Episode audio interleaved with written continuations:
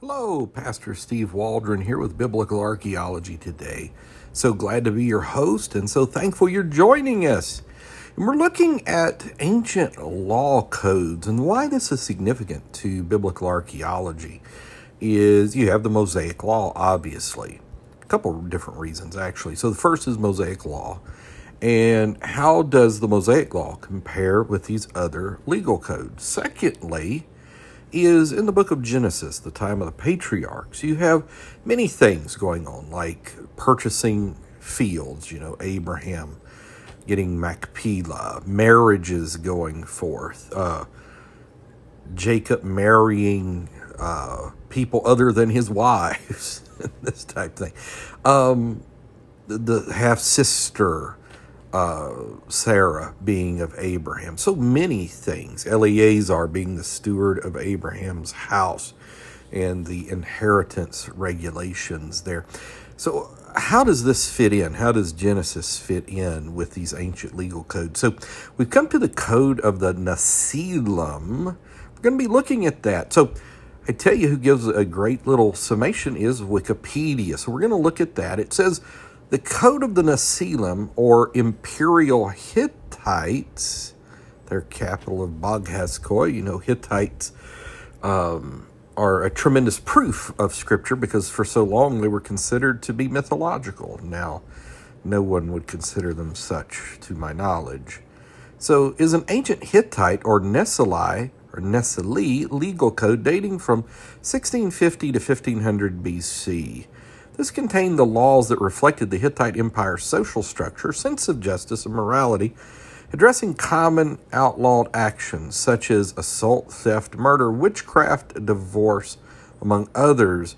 It's particularly notable due to a number of its provisions covering social issues, which included the humane treatment of slaves. Although they were considered lesser than free men, the slaves under the code were allowed to choose whom ever they wanted to marry, buy property, open businesses, and purchase their freedom. Some ways that corresponds to some parts of slavery in the Roman Empire. In comparison with the Code of Assura or the Code of Hammurabi, the Code of Nesilim also provided less severe punishments for the code's violations. Then there's a translation of several of the codes, and uh, obviously, we do not have time to go over the uh, almost 200 listed, and uh, they just, I'm not sure if all of them have, uh, if, if some of them are just kind of, um, you know, it doesn't have 1 through 200. It has 1 to 200, but with several gaps in between, is what I'm looking for. But let's go over a few of them. It's fascinating. So, first is if anyone slay a man or woman in a quarrel, he shall bring this one. He shall also give four persons, either men or women, he shall let them go to his home. Now, one thing I've noticed there's that best I can find, I, I don't find much in the way of parallel in these ancient legal codes to the redemption cities, the cities of refuge that the Old Testament law had, which is fascinating. If anyone slay a male or female slave in a quarrel, he shall bring this one and give two persons, either men or women, he shall let them go to his home. Number three, if anyone spite a free man or woman, and this one die, he shall bring this one and give two persons, he shall let them go to his home. If anyone smite a male or female slave, he shall bring this one also and give one person, he shall let him go to his home, his or her to his home. Number five, if anyone slay a merchant of Hatti, he shall give one and a half pounds of silver, he shall let it go to his home. If anyone blind a free man or knock out his teeth, sounds like an eye for an eye, tooth for tooth, the lex talionis, he shall give ten half shekels of silver, he shall let it go to his home. If anyone injure a man so that he cause him suffering, he shall take care of him. Yet he shall give him a man in his place who shall work for him in his house until he recovers. But if he recover, he shall give him six half shekels of silver. And to the physician, this one shall also give the fee.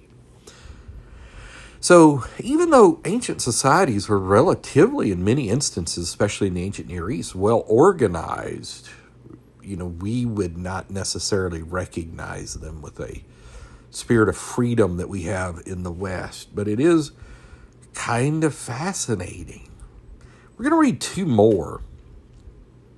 If anyone calls a free woman to miscarry, if it be the tenth month, interesting, he shall give ten half shekels of silver. If it be the fifth month, he shall give five half shekels of silver. So it seems to be kind of pro life there. If anyone calls a female slave to miscarry, if it be the tenth month, he shall give five half shekels of silver. One more, if any man of Hatti steal a Nesian slave and lead him uh, here to the land of Hatti, and his master discover him, he shall give him twelve half shekels of silver. He shall let it go to his home. So fascinating legal codes, and again, just let you see the ethos of the ancient cultures and really the world of the Bible. Of course, Israel at this time would have been primarily in Egypt as slaves, but you had Hyksos, not Hittites, Hyksos, the shepherd kings as pharaohs during some of that time.